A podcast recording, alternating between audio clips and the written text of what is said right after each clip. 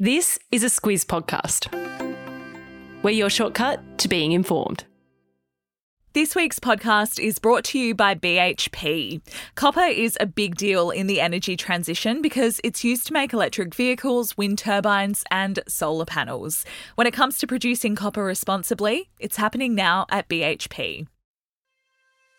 Good morning, I'm Alice Dempster. And I'm Siobhan Moore in McFarlane. It's Friday, the 3rd of February. In your squiz today, Aussie health reforms on the table, a crime ring is busted, Russia intensifies its offensive, and Queen Bey runs the world. This is your squiz today. Managing our health system is top of the agenda at the first National Cabinet meeting for 2023, Siobhan. Polly's a meeting today and they'll be discussing issues like prescription powers for pharmacists, Medicare rebates, and hospital funding. Yeah, so they'll likely be reviewing the Productivity Commission's report that was released yesterday. It found that Aussies are delaying or avoiding healthcare because of the costs.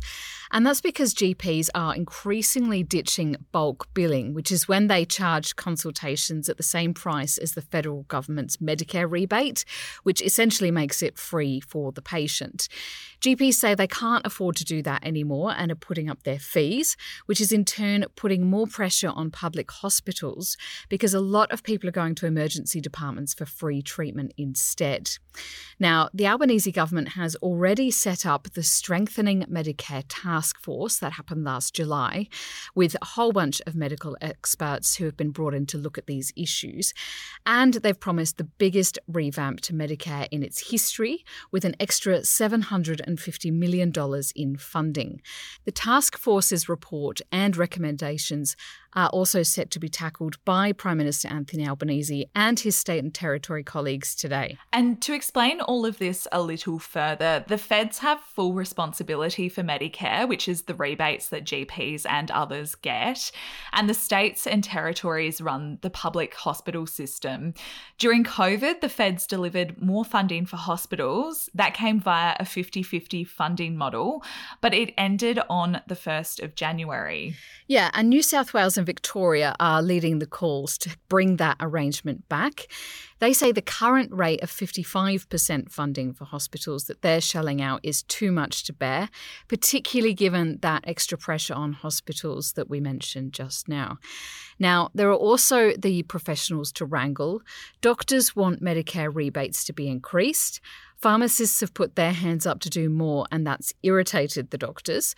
Allied health professionals like physios also want Medicare rebates for seeing patients without a referral, which is also annoying doctors. And nurses say they can do more without supervision, especially in rural areas. So there's just a few issues to iron out, Alice. just a few. And the other thing that will be discussed today is the crime crisis in Alice Springs. Dorrelle Anderson's report, which we mentioned yesterday has been reviewed by the NT Chief Minister Natasha Fyles and Albanese. Parts of the report were revealed and include recommendations for urgent legislation for alcohol restrictions and increased financial support for frontline services. Fyles says she won't discuss the NT government's response until after the report is made public, and Albanese says that will happen after cabinet consideration confirming the next steps. Siobhan, the Australian Federal Police, or AFP as they're known, yesterday said it had carried out its largest ever seizure of assets when it raided a Chinese Australian crime ring in Sydney. Yeah, so the AFP Assistant Commissioner Kirsty Schofield said the group allegedly ran a massive money laundering scheme, operating as an underground bank effectively by allowing organised crime groups to shift proceeds between accounts and bypass international financial systems. And when I say massive, reports say they've moved an estimated $10 billion offshore. The AFP claims the group used the profits to, quote, live large, including spending on high end watches that Schofield says cost more than what an individual would earn in a lifetime. And nine people were arrested, and $150 million of assets were seized on Wednesday. The AFP says the investigation's still ongoing, so more assets could still be taken. Ukraine's defense minister Alexei Reznikov says Russia is planning a new offensive that could begin on the 24th of February. That marks the first anniversary of the Russian invasion. Reznikov says they have intel on Russia's preparation of 500,000 troops. Yeah, it follows on from Russian President Vladimir Putin's push to conscript 300,000 troops back in September. And Ukrainian President Volodymyr Zelensky thinks the offensive might already be underway, as Russia's been gaining momentum on the battlefield in parts of eastern Ukraine in recent weeks. The warning also comes after at least three people were killed and dozens were injured in a missile strike on a residential building in Kramatorsk in the Donetsk region. And Zelensky spoke out after that attack. He says the only way to stop Russian terrorism is to defeat it. He's also reiterated calls for fighter jets from Western allies to bolster his country's air defence. The RBA has been in the news a lot recently, given its decision making role on interest rate rises. But Siobhan, it might have risked offending our new monarch with its latest decision. Yes, it's been announced that King Charles's portrait will not replace his mother's on the redesigned Aussie $5 note. Instead, the RBA says the note will feature a design that, quote, honours the culture and history of first Australians.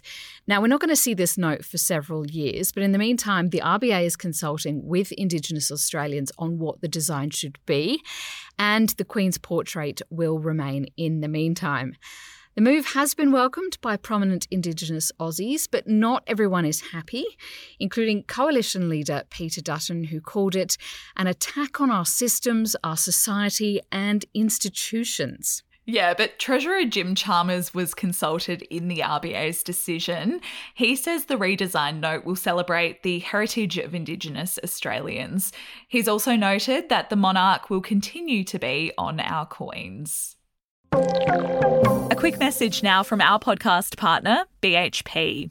Across the next couple of weeks, we'll be talking to Squizzes about BHP and the work they're doing to provide the materials that we need to transition to a low emission economy for the energy transition. At the start of the podcast, you heard how copper is used to make electric vehicles, wind turbines, and solar panels. So, when it comes to producing it, reducing emissions is a priority. And that's why BHP is making solar, wind, and battery deals to help power their South Australian Olympic Dam copper mine. It's happening now at BHP. Music superstar Beyonce has announced her first world tour in nearly seven years, Siobhan. It's off the back of her seventh album, Renaissance, and it comes a week after her very profitable performance in Dubai. Yes, but don't get too excited if you're a Queen Bey fan, though, Alice, because in a move that we're all too familiar with down here in the Southern Hemisphere, this so called world tour that's set to kick off in May currently only includes dates in North America and Europe.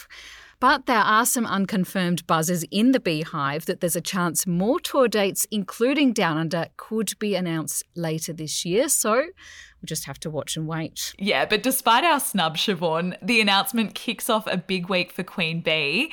On Monday morning, she's on track to break the record for the most Grammys won by any artist in history.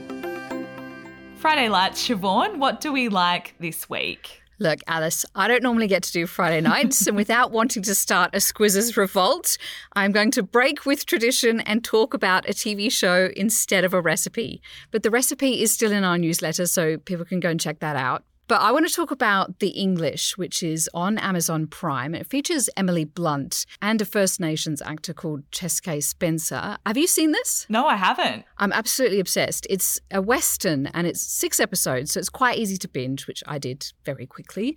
Um, but it really puts the story of a female and a First Nations person front and center, which is quite unusual for a Western. You know, it's normally just frankly, men shooting other men. but this is really different. I don't want to give any spoilers, but it's completely haunting. It's absolutely gorgeous with just apparently never ending sunsets. and I was absolutely bawling by the end of it. It's really stayed with me, so I can't recommend it highly enough. Siobhan, you have excellent taste in TV shows, so I trust you on this one, and I'll definitely have to watch. That's because I don't tell you about my reality TV shows, Alice.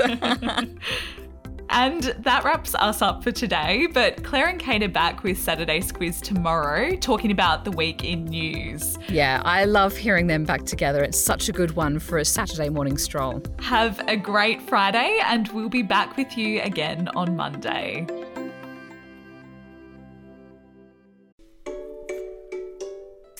Hello, it's Bryce here from Squiz Kids. Kids and fiscal policy go together like peaches and cream, which is why we're excited to present a special Squiz Kids Q&A this week with Federal Treasurer Jim Chalmers. It's the podcast where the kids of Australia get to ask the questions. Tune in to Squiz Kids today to find out how the notorious BIG has helped shape next week's budget, why the Treasurer considers himself more of a three pointer than a slam dunker, and why his toenails will be painted with glitter nail polish next Tuesday when he stands in Parliament to hand down the budget.